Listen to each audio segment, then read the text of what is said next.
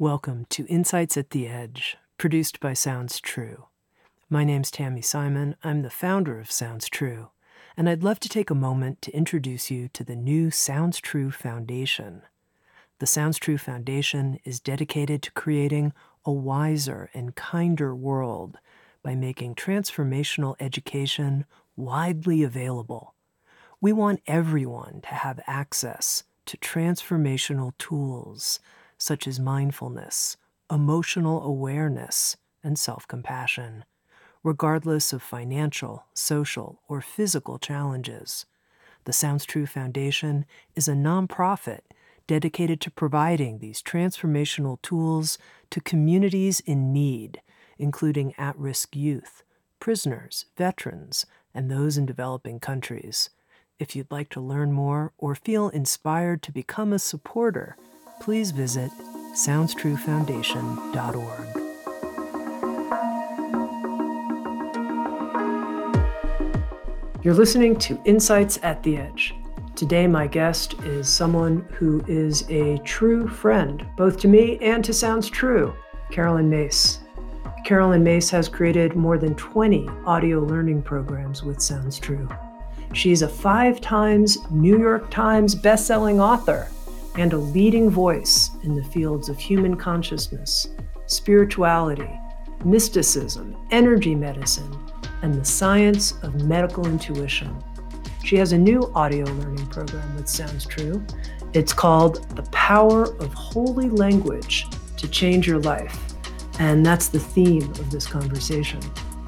Caroline and I talk about how our souls will literally starve without holy language, and how prayer is the ultimate form of holy language, and how to pray outside of religious institutions, but in the field of light and grace in which we live in our time. Here's my conversation with Caroline Myss.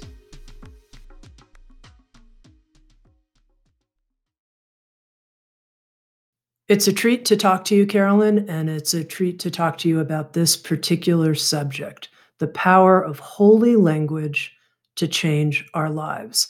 Let's start out. What is holy language? How is it different than quote unquote ordinary language?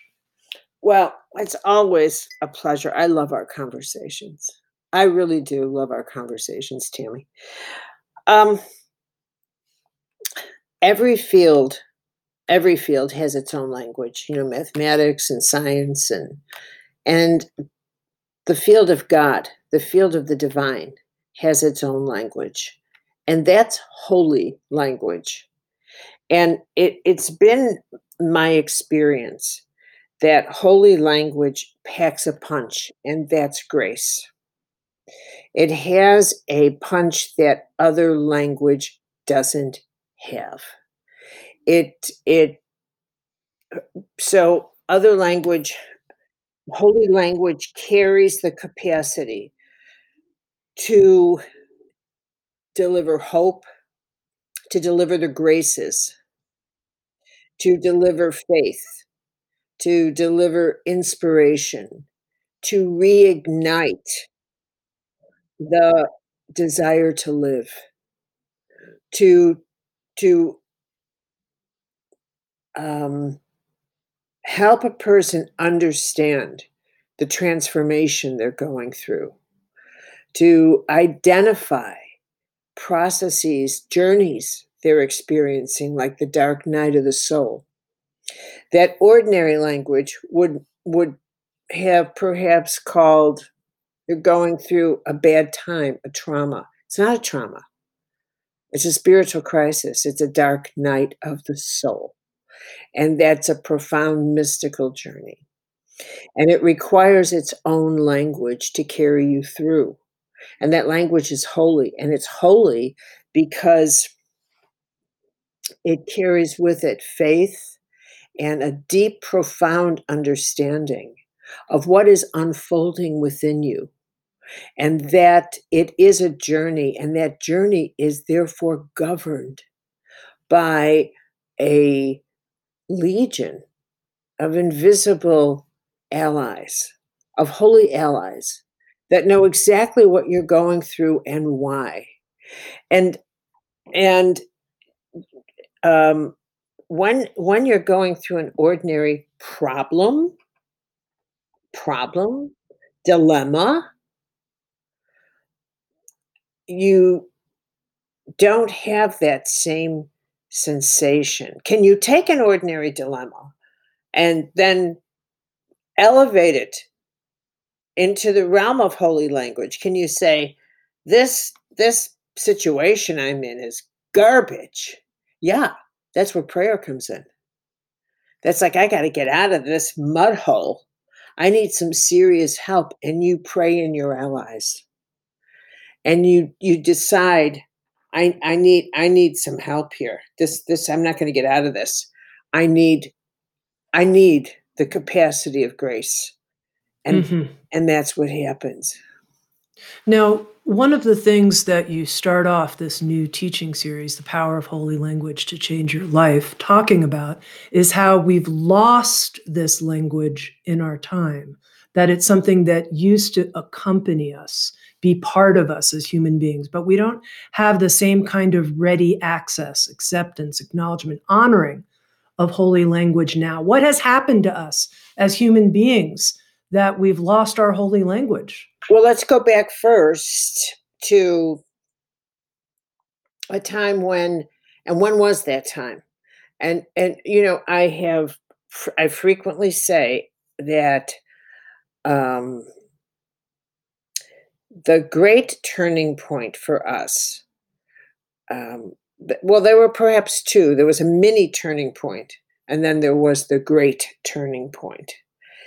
And the mini turning point was when we started we got into the age of reason which took centuries but we began to see the power of reason and that things had a reason and they weren't superstitious and they weren't because we stepped on the wrong thing and you know we needed to reason and find out why things are as they are so the age of science opened up you know in the 1500s uh, 1600s and we we needed that. Um, but then the great turning point was crossing the nuclear Rubicon, and and you know centuries are not long periods of time, Tami, and you know there was a time when human beings approached the world through a more holy or spiritual lens where they saw God eye level.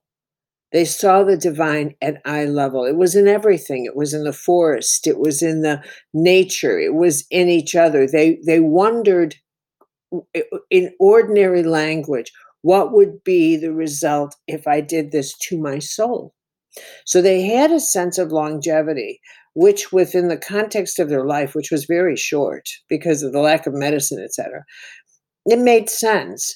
But it also there was a, a the world was silent, and the world was unscientific, and that's important here.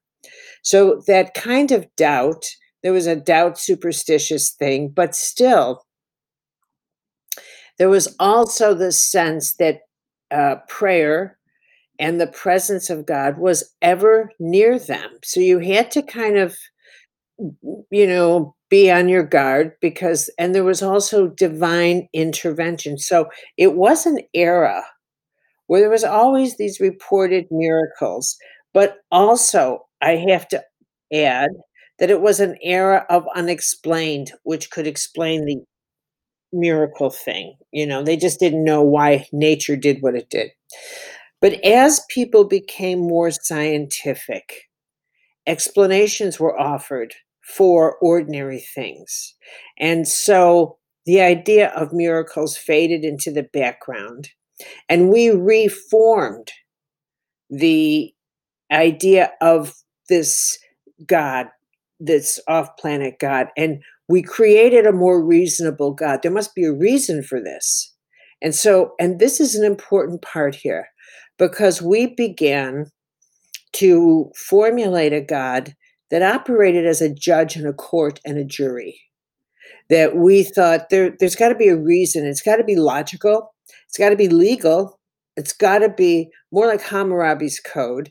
And though that was still a theme that if I don't do anything bad, then nothing bad should happen to me. That that's always that Solomon kind of thing was always a, a thread. That really took hold when we got into the nuclear age and we got into the age of technology, when we really went high voltage with our intelligence, which which sort of dismantled, began the dismantling of our conscience, of our conscience, where we where there was a massive exodus from tradition from traditional values, from traditional religions, from traditional uh, hold on us, from traditional boundaries on our sexuality, from from all kinds of what's the point of all those old rules? What's the point? And and something that's worth noting, Tami, and that's that throughout the history of the last thousands and uh, so say the last from the Judeo-Christian era, the beginning, the the pillars of Western society, family traditions that come from Judeo-Christian, um, uh, the structure of churches, the structure of family traditions, the structure of that governments, whether there were monarchs or governments, the structure of leadership, regardless of how often it changed, regardless of how wars swept in and reconstructed the boundaries of countries.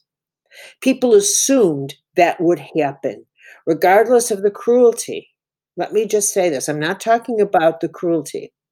What people assumed would happen is that those structures would restructure and somehow a system of, well, we'll listen to what they say and whatever within our period of time, that level of trust of the fundamental pillars of society, which were the structure of marriage, the structure of family, the structure of churches, the order of society, the structure of community. We've taken all the pillars down we have our society in these last years the structure of of what is a relationship courtship the structure of and that has allowed us to destructure the cosmos. Well i'm not sure what's up there. I'm not sure if there's good or evil. I'm not sure if there's a god. So for the first time in the history of humanity a large proportion of people have looked up to the heavens and said, I'll decide what's up there, regardless of the thousands that, that regardless of the organic structure of the holy cosmos.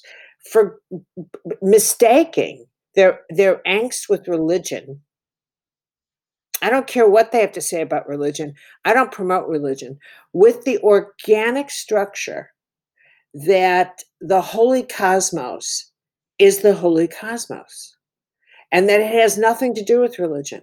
There's no such thing as the divine that has a religion. There's no such thing as the organic holy order of the universe that extends forever, that is contained within a earthbound religion. Human beings have religion, God does not.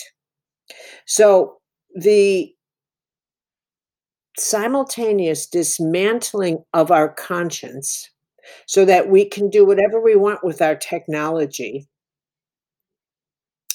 And the decision to dismantle how we see good and evil, right and wrong, while our intuitive system is and as we enter the age of energy and our intuitive system is exploding with a sensory that has system that's developed to find our way into this age of energy so that we we're becoming energetic mystics, not conscious ones, but energetic mystics. So we're sensing energetic data. So all of this is happening simultaneous, which is why there's so much depression and energetic madness. Okay.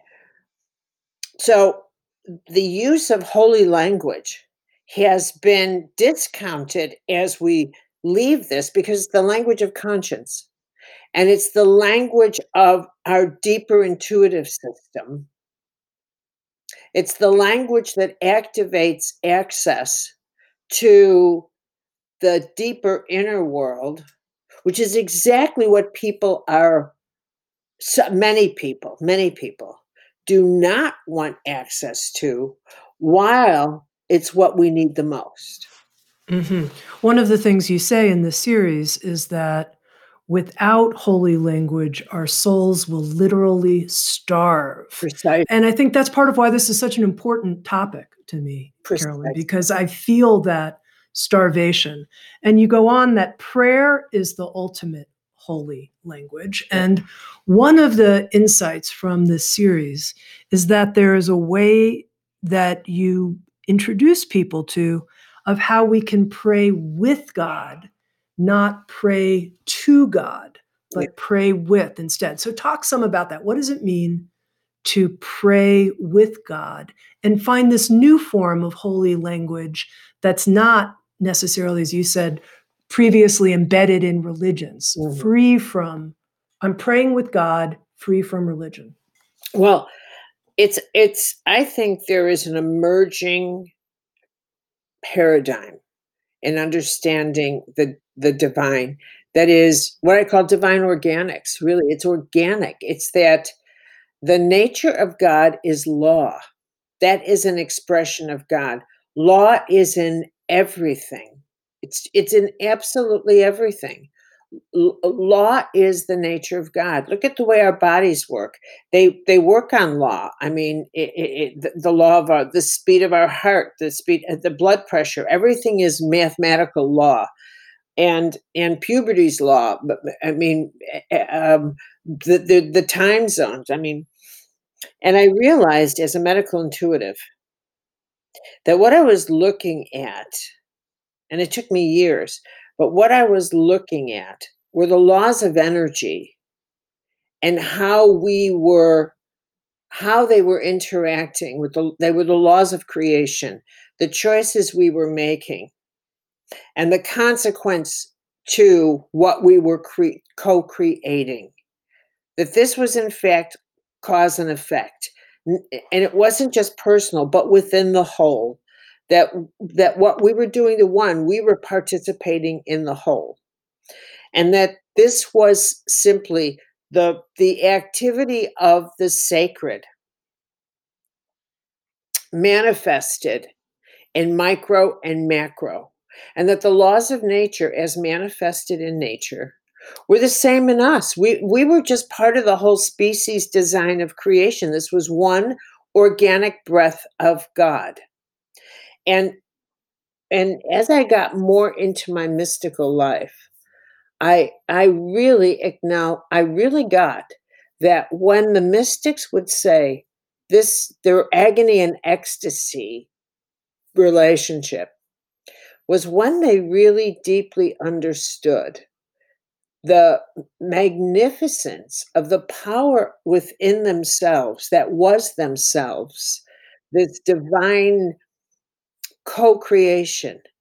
They reach, they often reach this, like Teresa or Francis, uh, and so many more, they reach this holy partnership of surrender that said, This is so powerful that I'm surrendering myself back unto you because I don't want to misuse the gift of this life. So you tell me. And it, and what made sense then were the teachings of Buddha and the teachings of Jesus. When he said, when Jesus said, "Be my hands in the world, and I'll be there for you. I'll I'll direct you." So you do no harm and you be of service. And Buddha said, "This is this whole world is illusion, and if you get that, the kinds of choices you make will enhance this world." You know, it it will I not enhance is not his word, but it you will do no harm. You will do no harm, you'll be of service. And and I wanna be clear what I mean by service. I don't mean servant, like, I will pick up your clothes, and I will pick up your shoes, and let me bring you a cup of tea. Service means I will empower you. I will be able to pray power into your life. I uh, the there is such a difference between the love of power and the power of love. And that is the journey of life, right there. And what we look at in the world is the love of power, and that people are struggling because they love power far more than the power of love. And that's where they're all that's the great crack, that's the great suffering, and the great transition. And the which is what the great transition is all about getting to the place where you get that the way of service is to use the power you have to empower another person. And that requires prayer. The, the size of the heart you have to have, the size of the soul, the, the power you need within you to get that is the journey. Mhm. Okay, now, Caroline, I wanna circle back to this you're the only person I've ever heard say this, and it's incredibly powerful, that God is law, and you teach a lot on these mystical laws. What I wanna understand better is the connection between recognizing that, organic divinity, God is law, and how to pray. How does that recognition of God is law impact how I approach prayer? Because here is where it applies to recognizing that God is in every choice you make. And therefore, every choice I make is going to have a creative consequence. And that's where you have to walk with the divine within every thought you have and how powerful every choice is. So you say, I'm, I need to make a choice here. So you better be with me in this choice. What am I going to do here? What am I going to do here? Because left to my own devices, I'm going to make a stupid choice. I'm going to make a big stupid choice. So I need you here. I need I need you in my thoughts. I need you in my heart. I need some badass divine grace right now cuz I'm losing it. So get here because I know I am attached to the consequences and it will be in my bio spiritual ecology. My body will pay for this. My mind will pay for this. I'm attached to this forever, and so is the person that's going to get a direct hit from this choice. So I don't want to make a stupid choice. Either I grace this moment or I do not, and I am held accountable for that because that is the way co creation works. Okay, so you've written this new book, Intimate Conversations with the Divine Prayer, Guidance, and Grace, and it contains a hundred of your personal prayers, praying just the way you were here in our conversation, hmm talking and having these dialogues with God. My question to you is how do you, one, feel the presence of God? In these conversations? How do you know? How do you know? Oh, I feel the presence of God. And then how do you hear or get the responses and go, oh, I get it. That's it. That's God talking to me, responding. We're in dialogue. We're in real dialogue here. You know, um, I I I had a shift in mindset, a what I would call a mystical gift. And I realized that there was no there was nothing that was not the field of grace that is God. If all creation is the divine, then I'm walking in the in God. I'm sitting in God. There's no place the divine is not. So there's no place that that the divine I am absent. So if I were to die right now, I would slip out of my form and be in the light. There is no place that light is not. I am always in that light. I simply can't see it because I'm not on that level to see that light, but it's all around me. So I'm always in the divine. So I live in that. I I dwell in that truth that I'm always walking around in divine light. So I don't have that sense that I need to feel it. I need to know it. I need to ohm and that kind of thing. I don't do that. I don't do that. I I I have shifted that I'm always walking around in divine light and so is everybody else. That they don't know it is irrelevant to me. That this this whole world is in divine light but it's like the the the the, the process of mist falling into water and rain and then becoming ice. It's all the same substance. I can't see the mist, but it's there, and we're ice. We're the frozen version of mist. And so we can't see mist, but it's there. And without it, there'd be no ice. So there you go. So I live in that. So I, and so when I say, you know, give me some help here, I just assume from that moment that everything is now helping me. Everything is now helping me. And there it is. And so I am now um, in that state of mind of help. And the way I would compare it is when you love somebody deeply and you have a falling out with them. And then you make the decision I need to heal this. I need to heal this.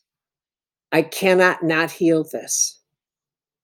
From the moment you make that decision, every one of your thoughts begin to assist you to heal that.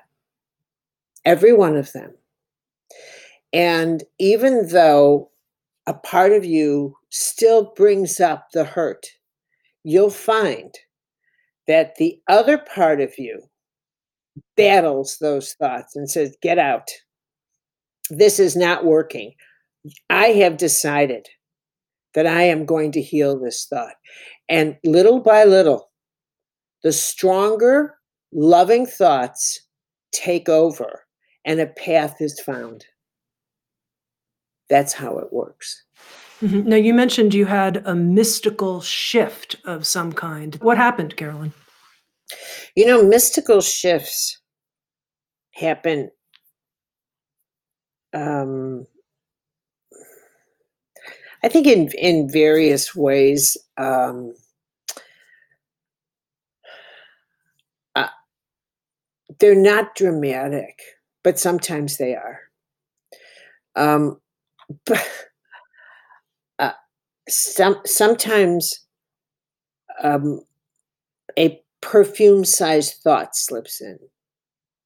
A big, huge perfume-sized thought just downloads, and and when it does, it reshapes several. It takes several thoughts with it, and it reshapes these perceptions into a very different window.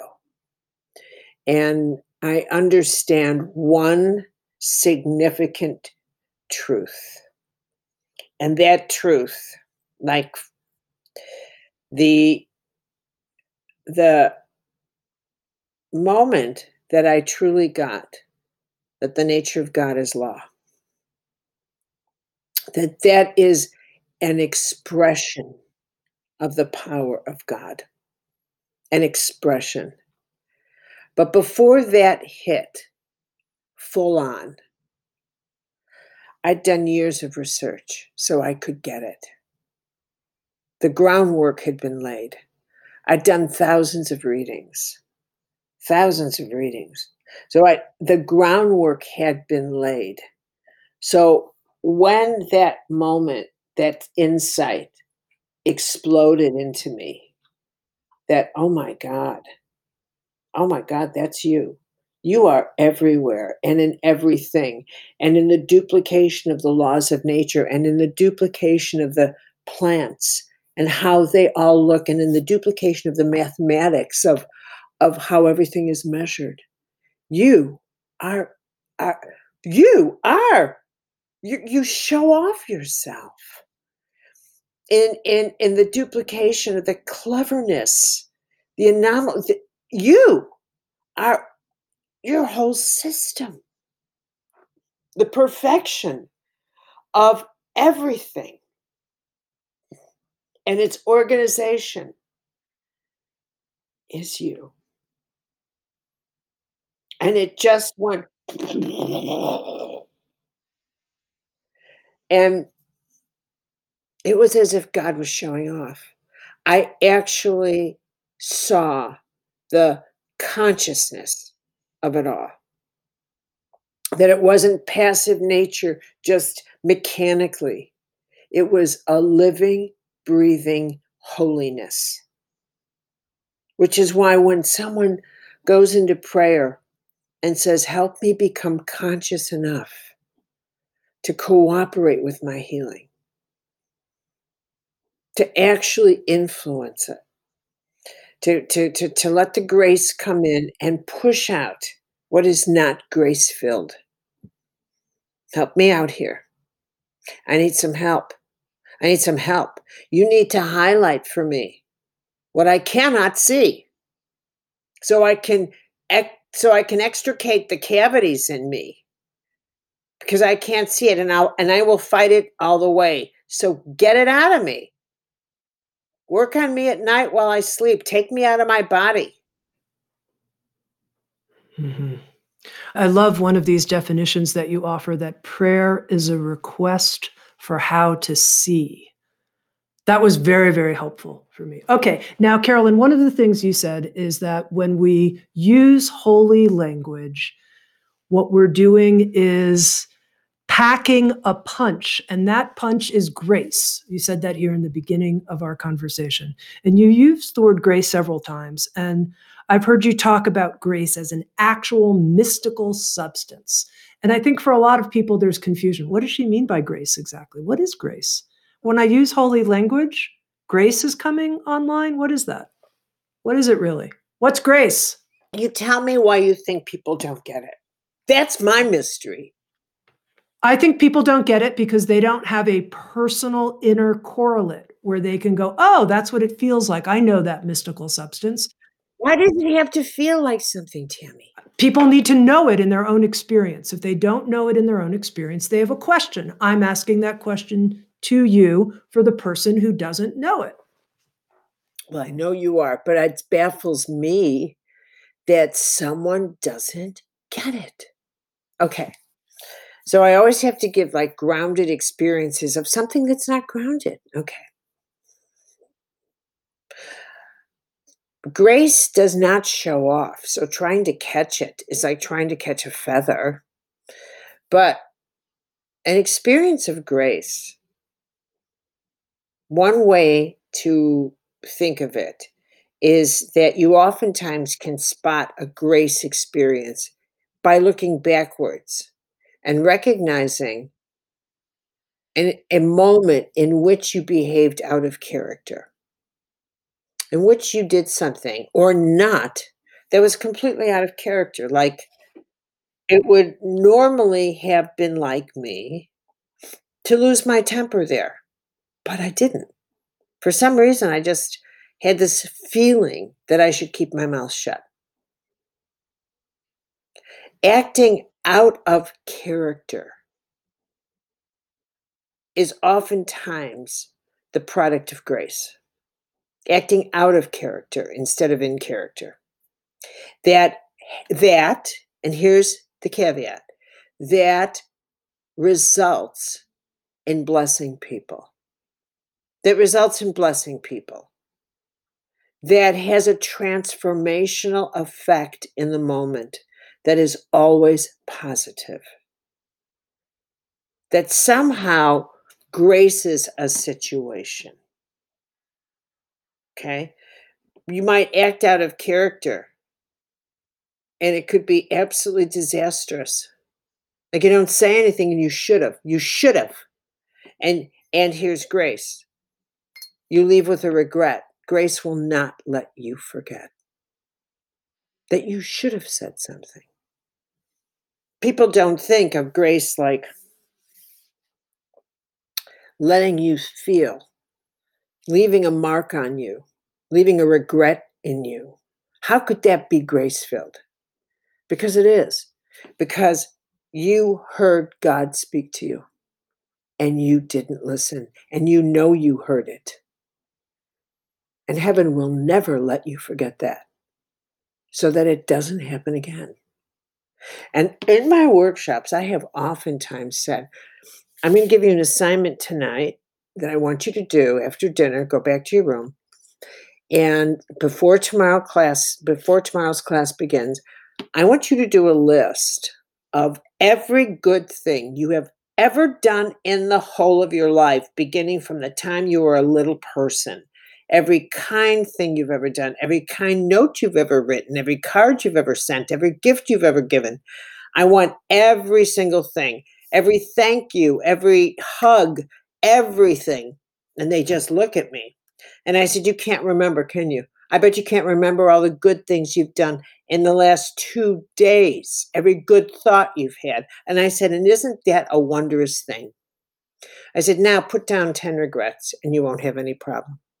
I said, Why is that? I said, Because if you really think deeply and slow yourself down, you'll realize that before a regret, you heard guidance.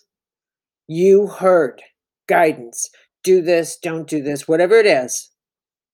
And you consciously chose not to follow. You consciously argued with yourself. And that grace telling you to do the right thing, encouraging you to do the difficult thing, but the thing that would have mattered the most, that would have mattered the most, that would have healed, that would have taken the most out of you, maybe caused you to deal with your pride or your fear, but would have done the most good. You chose not to do because it would have taken the most courage. But you heard it and you said no. And heaven said, okay, fine, boom. And it never lets you forget. And you may say that filled me with guilt and that Whatever. That's your choice. But heaven will never let you get away with that because you heard God and you said no. And that's grace as well. Mm-hmm. Okay, so someone's listening right now and they're wanting to bring more grace into their life right now. That's what they want. Mm-hmm. They are willing, Caroline, to pray with God and bring more grace into their life. They need it now. What would you suggest? Well, first of all, I want to say, even through that question, that grace is not a magic spell. And grace will not change something on the outside for you. So I really need to to to just grace is not magic. And heaven will not do the work for you. Let us be very clear that heaven never does what you can do yourself. And I really need to be clear about this, Tami. Heaven does what you cannot do and steps in after you've exhausted your own resources. So let's be real clear here. Heaven doesn't compensate for stupid or, or, or for fear. So when someone says, Give me some grace because I don't want to do this, the answer is no. No, no, no, no. You'll get the grace. What will happen is you will, heaven doesn't make life easy on you because you are frightened or because you don't want to do something. Heaven directs you to do what you need to do because you're frightened.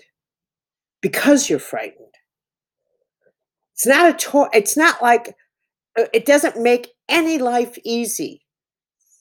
So when you say if someone wants grace, grace is abundant and it flows to you without prayer.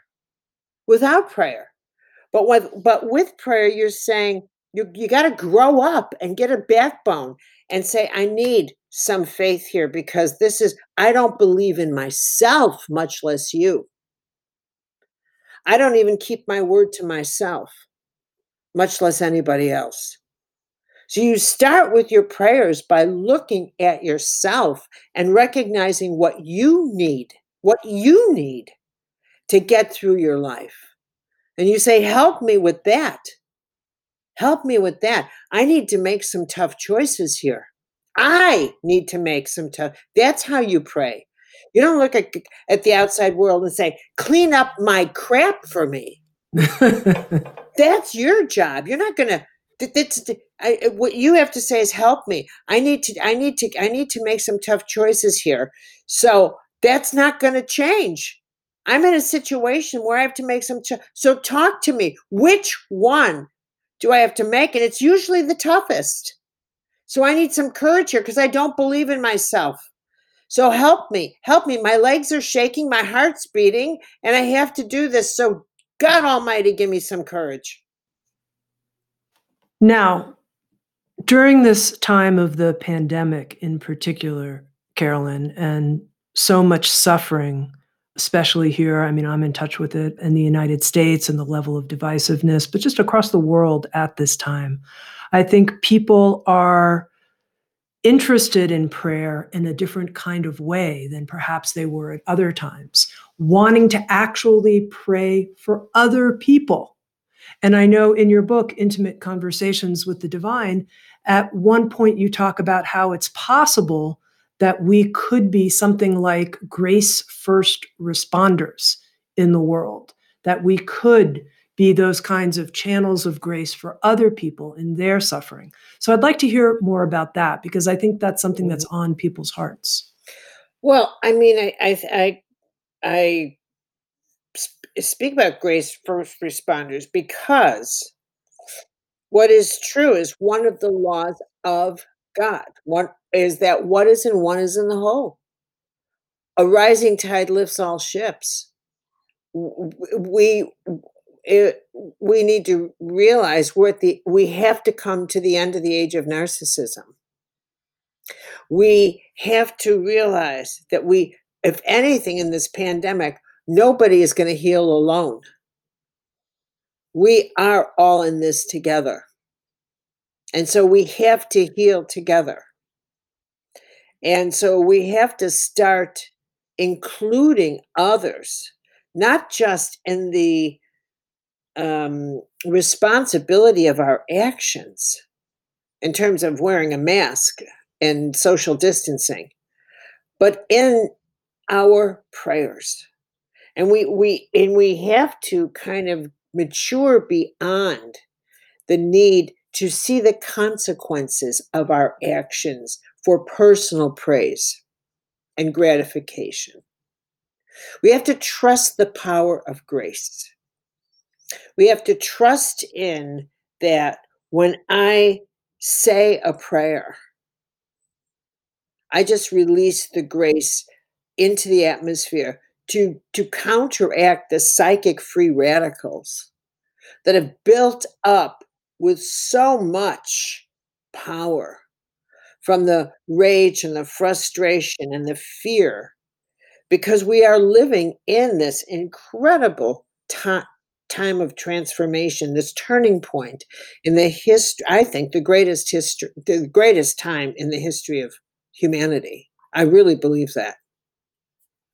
Okay. So if somebody's interest is in sincerely praying with God for the benefit of others. How did they do that in a way that's just uh, pure, not self oriented? You said let go of needing to see any immediate responses. Just pray and, and let the prayer out into the world. You know, uh, um, if you if someone needs a visual, I'd say take the latitude and longitude of you know. Do you remember when we learned latitude and longitude?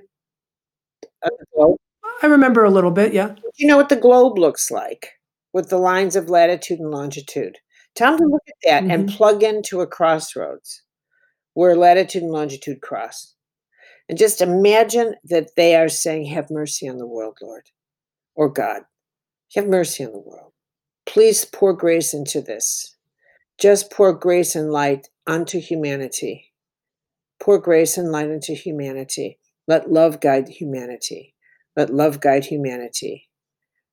That's it. And just, you know, find your mantra and pour it in. Like grace, I'm I just let grace use me as a channel. I am channeling grace in this moment. Just let me channel grace to humanity. Okay. Now, you know, Caroline, in this conversation, I was particularly moved when you were talking about the mystical shift that you went through and this kind of living, breathing awareness that you now have, that you're always in light, in grace. It was powerful to me hearing you talk about that. And in doing some research for this conversation, uh, I found this quote that you reference from Teresa of Avila, who I know you have a special relationship with as a type of saint that is particularly important to you. And here's the quote If God gets into the walls of your soul for just a second, that's enough for a lifetime. And I read that and I thought, gosh, you know, really, in some ways, underneath maybe everything I've done, it Sounds True for the last 35 years, I've been wanting to introduce people to that experience just for a second, just for a second here in this conversation with you, just for a second. So, what I want your help with is for people who say, you know, I don't know, right at this moment, God getting into the walls of my soul for just a second. I'm not having that experience, that person says. What can you do to help them? Well, I, you know, of course, you and I have encountered that experience. That those kinds of people all the time. The fact that they would say that tells me they want it and that they fear it. And what they fear is that they're they want to control the nature of God in their life and the presence of God in their life. That they're holy control freaks. And they they want to make sure God doesn't take their bank account or that God doesn't send them off to a monastery and curse them with celibacy or something. But it tells me that they have shadow faith, which means they believe so much that they are terrified. So I tell them, well, then what I suggest to you is because you want it so badly and you haven't had any contact, that you say, I surrender to you, Lord. I surrender. Reach me any way you can. And none of them have been able has been able to say that prayer. None of them. Because that's how deeply they actually do believe. And that's how deeply God really is in the walls of their soul. And so all you want to do is say to them, say the prayer. Just say, I surrender to you, reach me any way you can. And they'll recognize they can't say that prayer because that's how deeply God is in them. And they simply want to control that power. And that's the truth. Mhm. Mhm. Okay. The last topic here with holy language that I want to make sure we touch on is a big topic holy language and healing. Mm. And you've spent a lot of time and writing and teaching, educating people about the ways we don't heal. And it's been, I, I think, very illuminating and helpful. How can holy language help us in the process of how we do heal?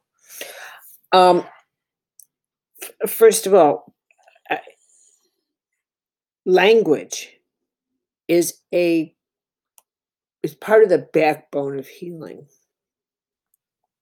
Mm.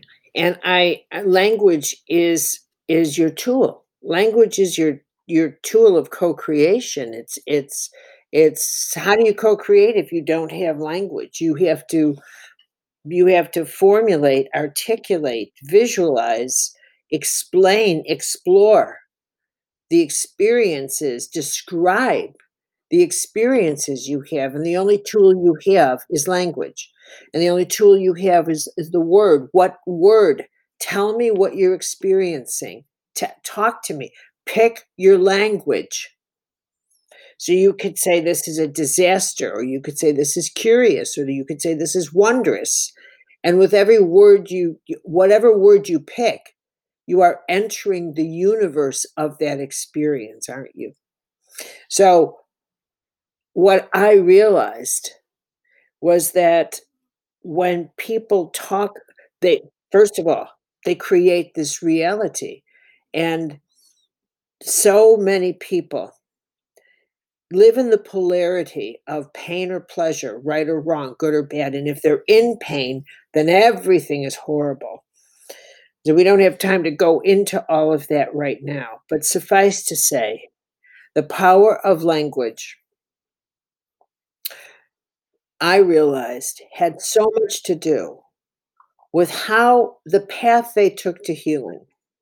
And if they lived in angry language and they repeatedly told me what was wrong with a very limited vocabulary, this was awful, a vocabulary that traveled backwards in their life.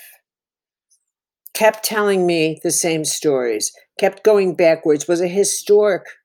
It had no power and it carried no grace. That in order to heal, they needed a vocabulary that had the capacity to bring in insight to bring in transformation, to bring in grace.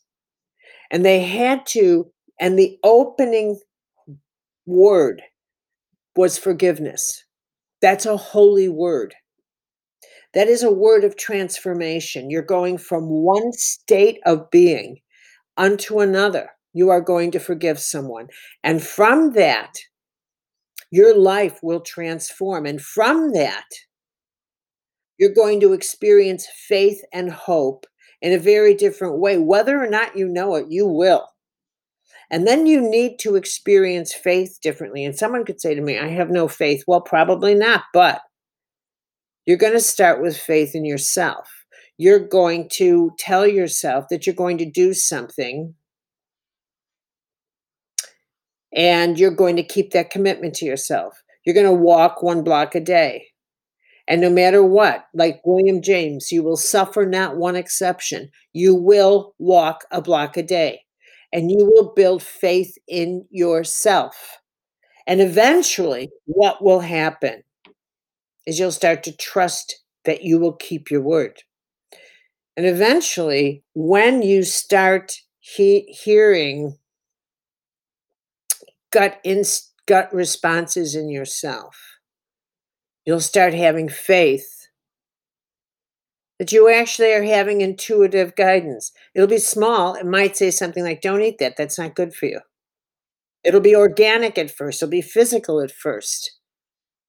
But you'll have enough faith in that that you'll trust it. It'll take a while to build this, but you're on your way. You're on your way. You have to earn this. You have to earn it. That's why the spiritual path is called a path, and it's something you walk and you earn. And that's how it happens. Okay, Caroline, I want to end our conversation with being in the space of holy language together with our listeners. And I wonder if you have a, a copy of Intimate Conversations with the Divine near you, and if perhaps there's a passage you might want to read that you think would be a good and fitting end to our conversation. Maybe you can give us the context of uh, if it's a prayer the context in which you wrote it. What if I read the um, the grace on the last prayer, which I think is pretty okay? Beautiful. You know, the grace of love is powerful stuff. You, you keep in mind that love is a grace that is meant to be shared. You can't run out of love, so share it, waste it, pour it out in thoughts, words, and actions. Think love, speak love, become love. Breathe in this grace 24 7. The grace of love is pure bliss. It doesn't have a downside, Lord. That grace only inspires us and makes us want to do the impossible for people we love. No wonder we associate you with love. We turn to you when we need the impossible to happen in our lives. Love seems to be the way to reach you, the phone line you answer most directly. When we combine love with faith, we get right through to you. I cannot ask for the grace of love without being willing to share that grace, and I know that. But I've also learned that this is a grace that won't stay put in a person's heart. It longs to be shared and it has your imprint on it. The wonder of it all. I've been speaking with Caroline Myss with Sounds True. She's created a new audio learning program. It's called The Power of Holy Language to Change Your Life. She has also recently released the new book, Intimate Conversations with the Divine Prayer, Guidance, and Grace. I always love being with you, Caroline. Thank you so much. Thank you. Pure delight. Thank you for listening to Insights at the Edge. You can read a full transcript of today's interview at soundstrue.com forward slash podcast. And if you're interested, hit the subscribe button in your podcast app. And also, if you feel inspired, head to iTunes and leave Insights at the Edge a review. I love getting your feedback, being in connection with you, and learning how we can continue to evolve and improve our program. Working together, I believe, we can create a kinder and wiser world. SoundsTrue.com, waking up the world.